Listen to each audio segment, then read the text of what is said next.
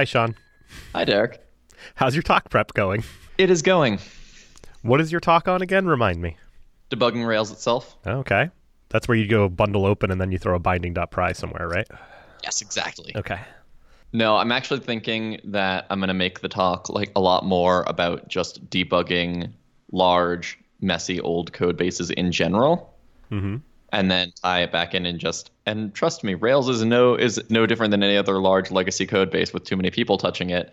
And maybe throw you've seen the American Chopper meme, right? Yes, that is all over the place lately. Have a slide that's like, this talk isn't about debugging Rails, it's about debugging general software. Rails is no different than any other piece of large legacy software. Something like that. We'll see. I wonder how many talks will have that meme in it this year. Probably a lot. Seems to be the hot meme. I finished the first draft of writing my talk, which is really like I consider it like the talk is written. Now it's a matter of like practicing it some and being like, oh, I don't like this at all. I need to rewrite this part. Yeah. Or like whatever. And so I've been going through that the last few nights. I finished it earlier this week, last week. I don't remember exactly. But the first time I ran through it, it was 50 minutes long. Which isn't isn't awful since I was, you know, I'm not planning on taking live QA, which is a change for me after our last conference bike shed recordings where we discussed this. Yep. And so I have 40 minutes if I want to take 40 minutes, but I'm aiming for like 35. Yeah, that seems good. Most of my talk come in somewhere around 30, 32. So I started editing and then once I'm glad I went through that process because like I cut a whole bunch of stuff that it turns out I just didn't need. Even stuff that early on I had spent so much time like writing and trying to like because I'm talking about migrations, right? And so like hmm I'm struggling a little bit because some of my earlier talks have had like kind of a grander theme to them. So like code review is something that like you can take home and be like, okay, I know how to get better at code review now. And even the REST talk, which I worried was stuff that people knew already, and it turns out there was a lot of people who really wanted to hear that talk. And I still hear from people who are like, I took, you know, I learned so much from it. And so I was like, okay, how do I get that into this talk? And so I spent a lot of time writing an introduction that I felt kind of like made migrations a little more grandiose than they are. I spent a lot, a lot of time on this. And then I was finally like, okay, cool, introduction's done. Now let me do the technical part of the whole thing, which is what I mean, the track in is like how stuff works, right? so like it's supposed to be a technical deep dive into these things. And then once I did that and I practiced the talk a whole bunch and realized how over I was, I was like, I don't need any of this introduction. Like there's actually good stuff that I think people can take away from here that I can give them just by covering the technical parts. So like I talk about the adapter pattern. It's like a thing Mhm. that you can if you don't know about it, here's how it works and here's where you might use it in your code.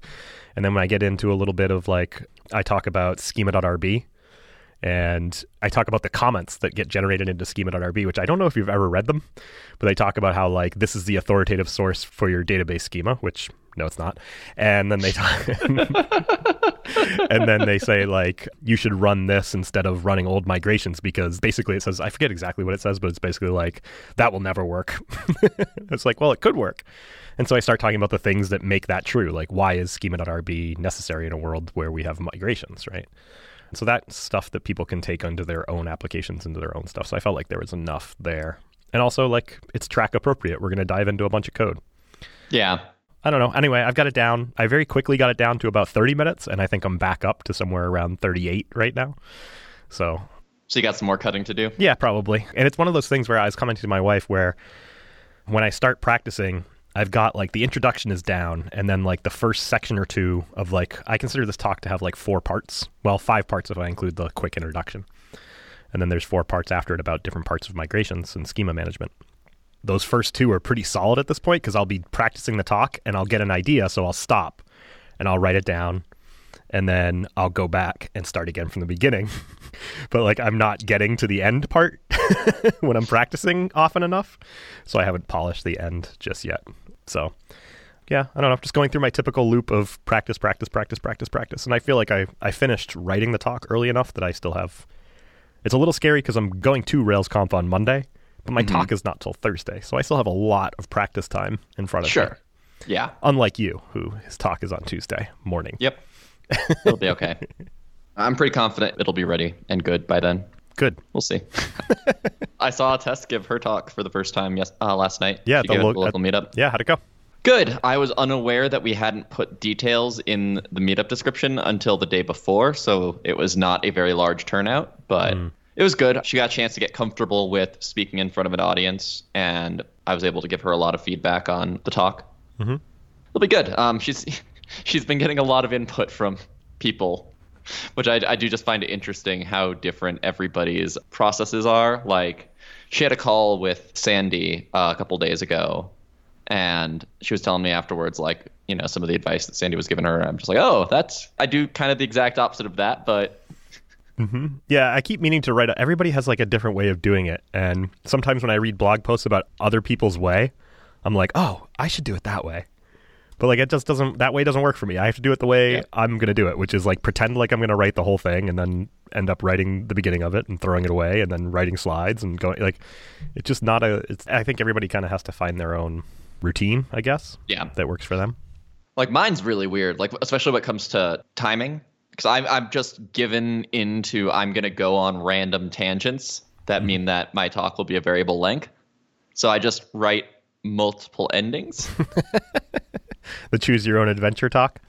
pretty much. And just like if I basically just have usually three points in the talk where if I'm short on time at this slide, this is a perfectly good place to end the talk, and I have something slightly different I say on that slide if I'm planning on ending the talk or not there. Interesting. I could not do that. Anything I say, well, any point I make in a talk, it's always come out of my mouth before, like in practice, right? Sure. Like I may have a particular turn of phrase sometimes where I'm like, "Ooh, that was good. Where'd that come from?" Like I didn't practice that. But for the most part, I know exactly what I'm going to say. So that's entirely different from your process. Sure. No, and I tried to do that as well, but I also kind of like having the talk be slightly different every time I give it. Mhm. But I guess it's also not as big of a deal anymore since I very rarely give talks more than once now. Mm. Since, you know, just not enough conferences. in the Albuquerque area. Uh, No, I meant, well, that I'm going to, but yes, also in the Albuquerque area. Cause, It would make it more likely for you to go to the talk if it were in the Albuquerque area or for you to go to a conference. yes. Yeah, and, and and like the often suggested tact of like don't debut your talk at a large conference is a thing that I have failed to do every single time I've given a talk. It's also just like if you don't have the ability to go to more than one or two conferences a year and you know you want to go to RubyConf or RailsConf, like what are you supp- Well, expected to do there? you have local meetups, right? But oh, I sure, but what happens is by the time I feel prepared to give a talk at a local meetup, I'm too worried that if I give the talk at a local meetup and it doesn't go well, that it'll shatter my ability to be ready for the large conference. So it's just like every time I've given a talk, the only person who has ever heard it before I've given it before I've given it at RailsConf has been my wife, and that's it. so like she, mu- she must give good feedback then. she gives she gives pretty good feedback. It gets like progressively like this one. She listened to this one. She's like, this doesn't make any sense to me. Although she laughed at at, uh, at one point, I have an Arrested Development gif, and she really appreciated that one. Nice. and some of the jokes, like I'll say the joke, and like she doesn't even get that it's a joke because she's not a like they're software development jokes, and so then I like very quickly like people will laugh at that, and then she'll like fake a laugh, and then I'll continue. but yeah, I don't know. Everybody has a different process, I guess. And it just doesn't. Uh, maybe I'd be better served if I gave the talk first. At like, because what happens is I go and I give the talk at RailsConf basically, and then I come back and I do it at Boston RB afterwards. I mean, hey, that, I, that's also a good thing to do, right? Gives any, everybody who didn't go to the conference a chance to see your talk live. Yeah. Well, by everybody, I mean the small number of people in the immediate Boston area who are able to attend that meetup on that one night. yes. Yeah. You know, everybody. Yeah, gives people a different up. Gives people opportunities. I've done other local meetups too. Like at one point, I traveled to Austin and gave my code review talk at a local meetup in Austin. That was fun. I would like to get more use in general out of the talks I've already done. Because for the most part, I submit them to RailsConf. They and if it gets approved, I give it there. Then I do like a local meetup thing, and like occasionally I resubmit them to other conferences. But then like I just lose the motivation to prepare CFPs Yeah. even though I can pretty much usually copy and paste the one I did for RailsConf and tweak it a little bit. Well, especially since so many conferences literally use the Ruby Central CFP app. I guess, yeah. Or the what's the one that's centralized? The oh, PaperCall? Yeah. Yes, PaperCall. yeah, PaperCall is like another common one. So I think I just have to like I was talking to Nick Means and I was saying that I don't feel like I got enough mileage out of the code review talk I did. That like it was given at RailsConf and a couple local places, but like that I could definitely do it other places, but I just I don't know where to take it. Like I wouldn't do it at like any other Ruby related thing because it's been around those circles already, and then I don't know what other circles to to try it in, right? Like, am I going to go to a Python conference and give it there, or like? I mean, there is nothing really Ruby specific about it. No, but like I don't like you know. It's also trying to balance like what would my like my employer is going to pay me to do this. Luckily, Oh, sure. for me, so trying to balance what they get out of it. But there have been like a increase in the types of conferences that are more aimed at like code is craft or engineering leadership and like those types of things. So I think I Or just general programming. Yeah. So I guess I just got to get off my butt and find. It's a matter of finding. I often find them like when it's like, "Hey, today's the last day to submit for our CFP," and I'm like getting ready to go to bed, and I see that tweet like come by, and I'm like, "Well, that would have been Not a good worth one." it. Yeah. Oh well, I'll get the next one. I'll try that conference next year. I guess I speak at enough conferences. I don't need to. It's become harder for me to go away and speak at conferences as my kids get older because Mhm. they miss me more. so like my son, my older son who's 7 now has been kind of like having a rough go of the last week or two. And my wife's pretty convinced it's because he knows I'm going away for a week, right? right. And so he's pissed. it's like, all right, well, Don't let me go, Murph. so on the subject of migrations, well, Yes. loosely on the subject of migrations, I want to get your opinion on something. Mhm. So I'm thinking about making schema.rs like just a thing in Diesel, not like this is an authoritative file that we use to generate your, you know, regenerate your database schema or anything like that. But we have to have all this code that represents your database schema, and we have two ways that you can auto-generate that. One is with the infer schema macro, which was around, you know, in, in I actually don't think it was in the first version of Diesel, but it was there pretty early on. Mhm. And then eventually we added print schema to the CLI, which just generates basically the same code that infer schema would, but instead of you know it being a thing that happens in your code base, it just prints that to standard out. And the convention, not everybody does this, but the convention is regardless of which method you're using, the result goes in a file called schema.rs. Mhm. And the problem with infer schema, like we've definitely moved towards diesel print schema as the recommended way to do this. If you're using infer schema, it's really opaque what actually happens. If it's doing something slightly different than you expect, it's very hard to figure out what has happened that is different. And it also requires a database connection at compile time, which can complicate your build process. That said, like I've kept that around instead of deprecating it because it's still useful for early on in a project to be able to just have this thing that you when you know when your schema is changing every 5 minutes to not have to remember every time you run migrations to also run this other command to regenerate this other file. Mhm. And then the other thing that I've been wanting to do is figure out some better ways to allow people to customize the output slightly. Right now, the only options that we have, and these are only for print schema and infer schema, can't do any of them. But the options that we have on the command line are include only these tables or exclude these tables. And then if you want to load from a specific schema on Postgres rather than the default schema, you can specify that as well. I think those are all the options. Mm-hmm. But there are certain things like, you know, we have to figure out what the corresponding, I want to say Rust type, but like what the name of the thing in Rust that is a marker for the corresponding SQL type, if that makes sense. So like not a Rust integer, but like a struct in Rust called integer that is only that has no data or anything. It's literally just a thing that exists so that when you see that type, oh, this represents the SQL type integer. Got it. And so we have to, you know, figure out how to, given, you know, whatever the database tells us your type is, figure out how to map that to the appropriate Rust name. And we use a very, very intelligent and complicated process of capitalizing the first letter. Mhm. But like the support for some of these types might come from third-party crates, and so you ha- you have to make sure that those get imported wherever they're, they're being used. So that's and that's one of the most common ones where I just want to, you know, for example, add the ability for people to add these import lines. And then uh, the other one I want to do, well, I'll get to the last one in a minute because the last one's a catch-all, which is the more the more interesting one.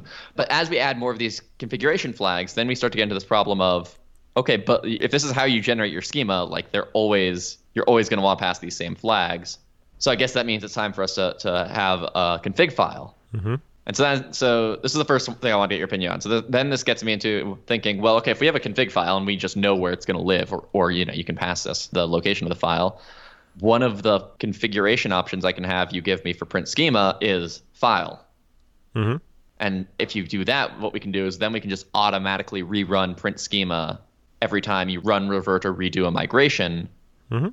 outputting it to that file, which means that we can then deprecate infer schema because it's now lost its reason to exist. Right.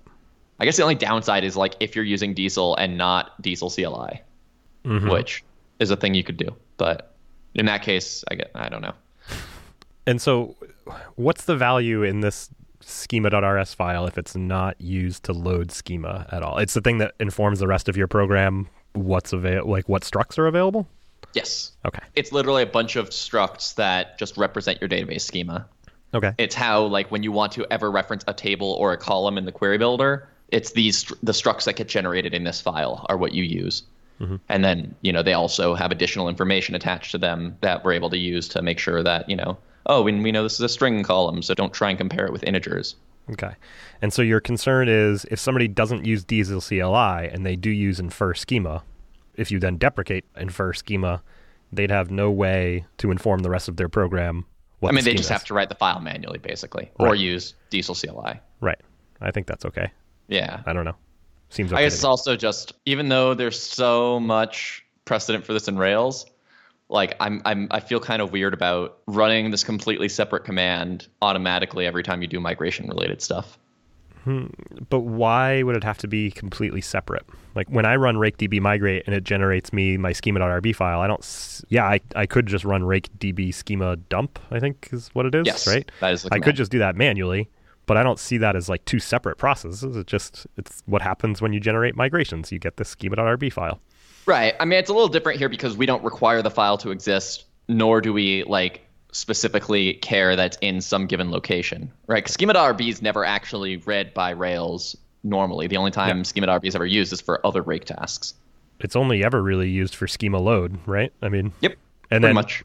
like I make the point in my talk that like its chief use to me anyway is as a reference.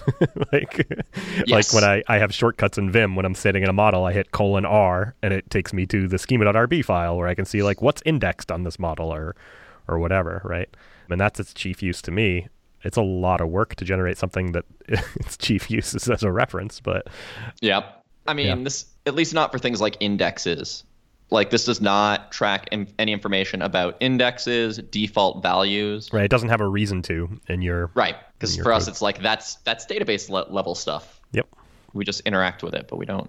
The only reason Rails even cares about the default is well, number one, so that it can regenerate, and then number two, because sometimes we'll just give you that default value Ruby side. Yeah, on new. Not Yes. sometimes, all the time, right? No, not if it's a default value that actually requires hitting the database. Can you specify a default value like that? Yeah, you can d- specify any function. Oh, I didn't know you could do that.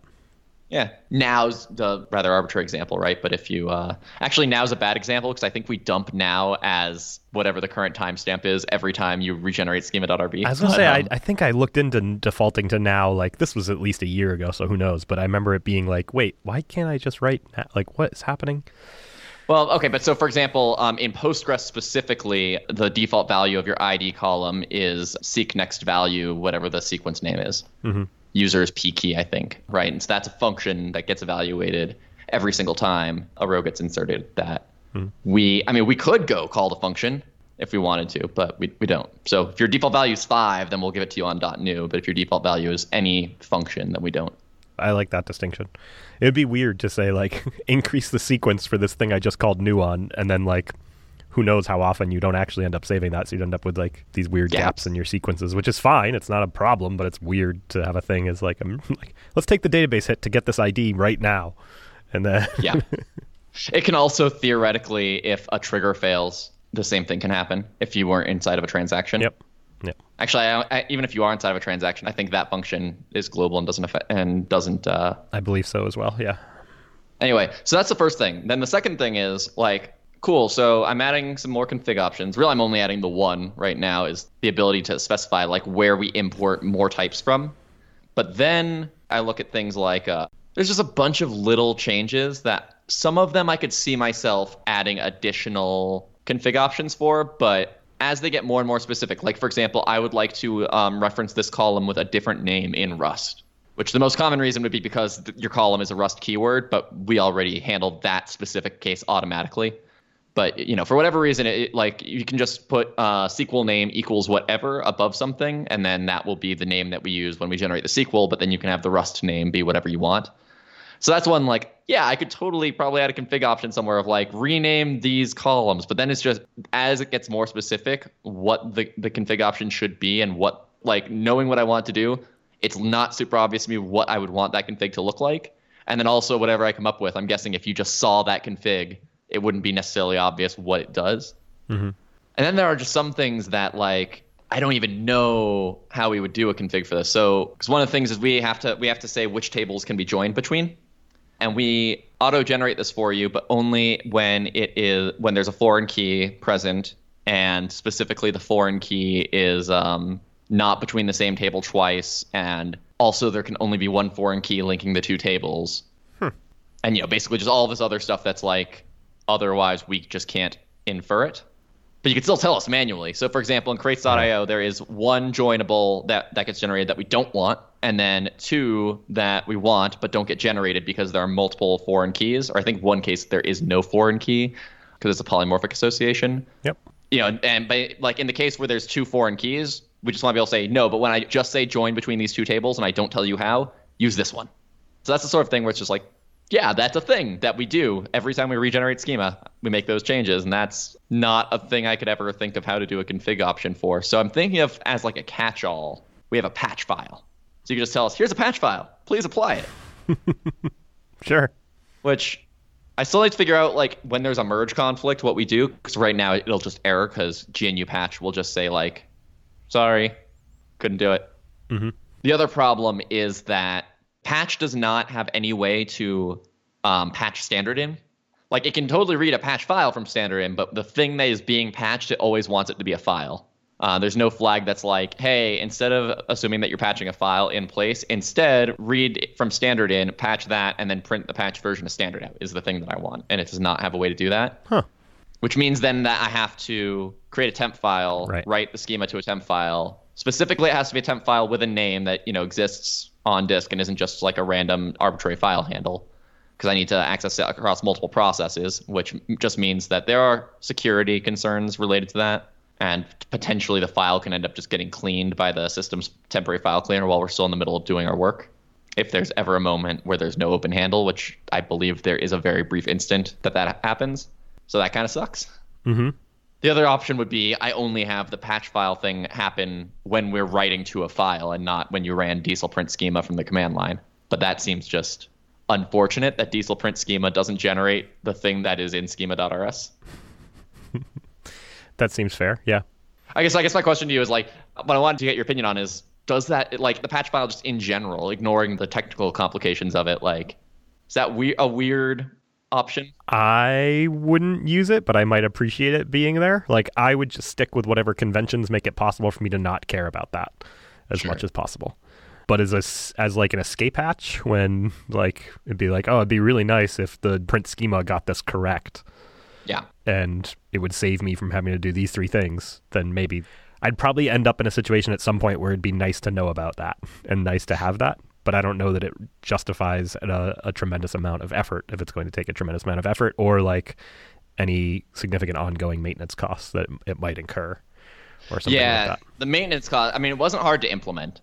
It was a little weird to get the test passing because it turns out that patch replaces the file being patched. It does not open it, truncate it, and rewrite it. Mhm. So, like the file handle that I had to it, like I still have a valid file descriptor and could read from it, but it is no longer pointing at the file that is on disk that patch wrote. And if I tried to actually, if I actually try reopening that, you know, that file descriptor, it'll then give you the error that the file was replaced. And so I have to take the path and reopen that.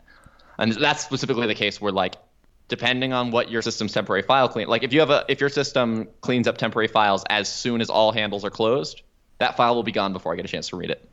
Mm-hmm. I actually don't know if there are any that do that. I know it's a thing that a lot of stuff calls out in documentation as a thing that somebody does somewhere. As far as I'm aware, most systems will not clean temporary files that have been recently accessed. Or, you know, in the case of Mac, it just never cleans them. And that just, true? you know, yeah, it, it cleans them when you tell it clean up, uh, remove temporary files. Oh, maybe I should do that every now and then. I mean, most the the temp file object, whatever, in most languages will delete the file when that object goes away. But uh, I know it's just one of those like it's such a funky solution, but it's the only one I could think of that was just a really good like catch-all for a, a file that gets automatically generated. Like if there's just one minor thing that's different between what uh, what Rails generates at schema.rb and what you want, your solution is basically right to monkey patch the schema dumper and write a generalized solution for whatever thing that is wrong. Hmm. It's as if this will be in my talk. yeah. But so I'm just it's nice to just be no, you just write the thing that you want, run diff, save that to a file, and then that's all you have to do. Mm-hmm. Assuming you know what what you want. If and you assuming that, then- I guess also assuming that nothing changes later that makes that diff, that patch not apply cleanly. Right. And there, I mean, the main reason that that would ever happen is if we dramatically change the output. I'm trying to think.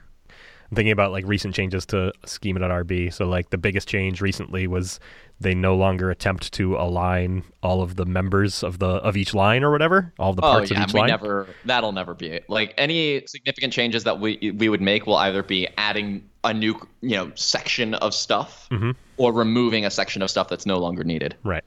What I decided definitely could, depending on what you're patching. Like if you were patching something along one of those lines, then that's Sure. gonna have problems. But Yeah, but I mean, we never try to visually align stuff. I was so glad Uh, that that I was so happy with that change. Yes, because like the value of that file is in the diff that it generates when something changes to me. Yep. Or one of the chief values there, and I talk again. I talk about that and the talk about how like how do you know you got change right? Like you know you got change right when you run it up and then run it down, and there's no diff. Right. And when there's weird like formatting differences, you're like, wait, what, what happened here? Like, No, and, and there are certainly so there there are also some things that just the patch file will will always fail. Like if you're let's say you know you're renaming a column or something, and you actually rename the table. yep, Well, actually, depending on what you're renaming, patch might still be able to follow it. right. But even It if it just didn't, depends. like even if it didn't, like let's say, like in that case, it's fairly easy to be like, oh, this thing used that used to be users is now authors, and that's why my patch isn't applying. Let me edit my patch. Right. Well, Like- would, yeah, and that's what I'd like to do is basically just have it be a merge conflict flow, mm-hmm. where like we literally just you know give you the same thing that Git merge would give you if that same conflict occurred, and, and then give you you, resolve it. same same thing with like you can do like the split edit whatever. When you when you get Oh, a I've never done any of that. I've never done any of that. I always just go open the file, but yeah. yeah, I need to look into tooling around that. Never really spent much time using them. You know, it seems like Git probably uh, basically re-implements those tools itself rather than using them directly, but Yeah, why don't you just create like a mini Git repository for all this information, and then let people use Git tooling to generate and resolve all these things. I actually was looking to see if there was a decent C library for this that didn't involve me specifically requi- uh, relying on GNU patch being installed on the system in question. And Not really anything that would be easily usable. Okay, We might look into it eventually because I mean, you know, patch is pretty much a thing you can generally assume is going to be on on Unix machines, but certainly not on Windows. Mhm. You can definitely install it on Windows, like they do. They do ship Windows binaries for it, but you know, we'll, we would use the patch file in crates.io, so then it'd just become un- it'd be unfortunate if anybody wants to contribute to that project on Windows, like no, can no longer just run migrations out of the box. right. I don't know, but that's a thing. We released 1.2. I don't know if you saw. I saw that on Twitter. Yeah, congratulations. That was how I broke Crates.io, actually.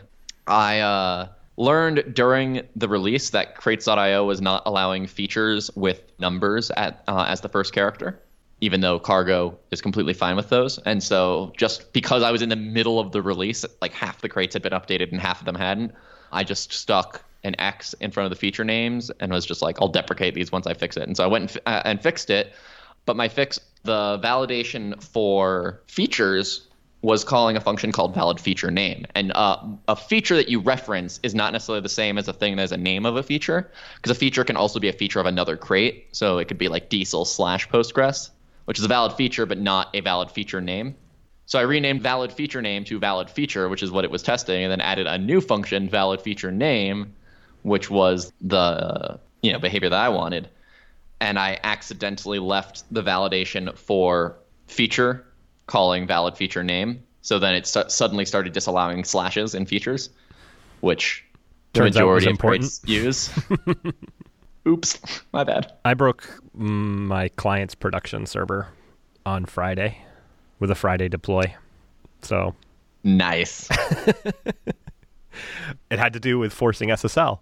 So like this client was part of the reason why I finally made the change. Like I finally was like, I'm gonna open the PR to deprecate this controller level force SSL because it gives people a false sense of like that they're doing something good. Uh, and so then it came out that like there was this one endpoint that was serving as an integration between two systems that like when they had tried this in the past, HTTPS connections had failed. And I was like, well, I don't have access to this other system. So what I can do for now is just configure the middleware to ignore that one path, which I thought I did, and which we tested this integration with this other system on staging, and it worked, and we deployed. And there were no like no errors logged or anything like that. But then when we came in on Monday, it was like, "Hello, there's been no data imported into the system since Friday." because no errors were being re- raised by the system that's doing the integration that's pushing data to us because the HTTP code it received in response was not 400 or 500, it was 301 or 302 or whatever it is. Right, right. And so it's not an error. It just doesn't follow the redirect either. So evidently my configuration for hey, redirect this path was wrong. I'm still not entirely sure how. I just got so burned by it that I was like, forget it. I'm not going to revisit this until we can get this other system to talk over HTTPS with us and not have this configuration here. Yeah, so that sucked. The lesson is A, deploying on Friday sucks. yeah.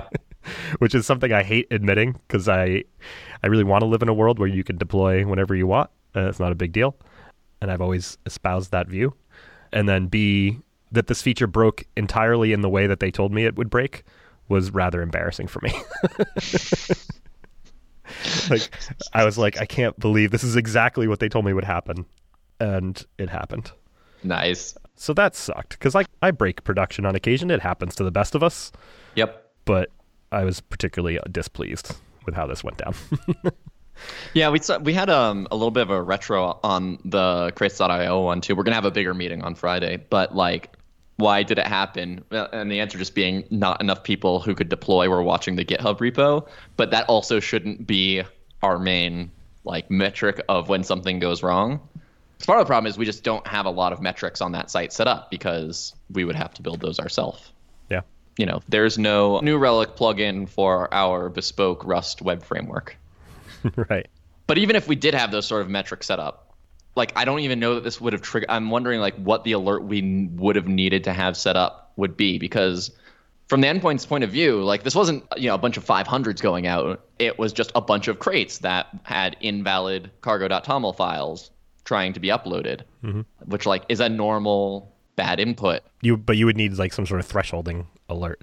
Yeah, probably just you know if the percentage of crates getting uploaded that is rejected increases significantly, we get alerted. But then just figuring out the threshold to make sure that we don't have false positives or false negatives is, mm-hmm.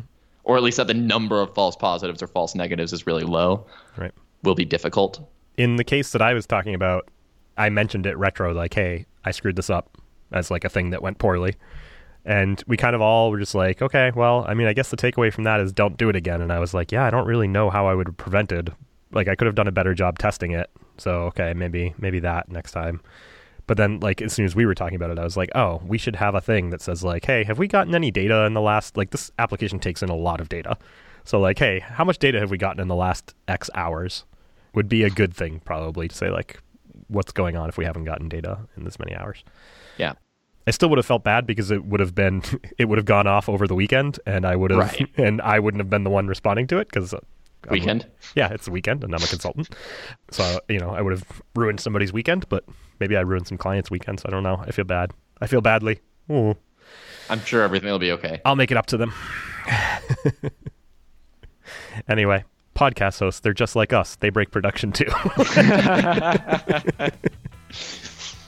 All right. We should wrap up this show. Yes. And I'll see you on Monday, I guess. Uh, yeah. Okay. Yeah, you will. Show notes for this episode can be found at bikeshed.fm slash 151. As always, ratings, reviews, and iTunes are much appreciated. If you have feedback about this episode or any of our other episodes, you can tweet us at underscore bikeshed, email us at hosts at bikeshed.fm, or leave a comment on our website. Thanks for listening to Bike Shed, and we'll see you next time. This podcast was brought to you by Thoughtbot. We are experienced designers and developers who turn your idea into the right product. With local studios in Boston, San Francisco, New York, London, Austin, and Raleigh, let's build something great together.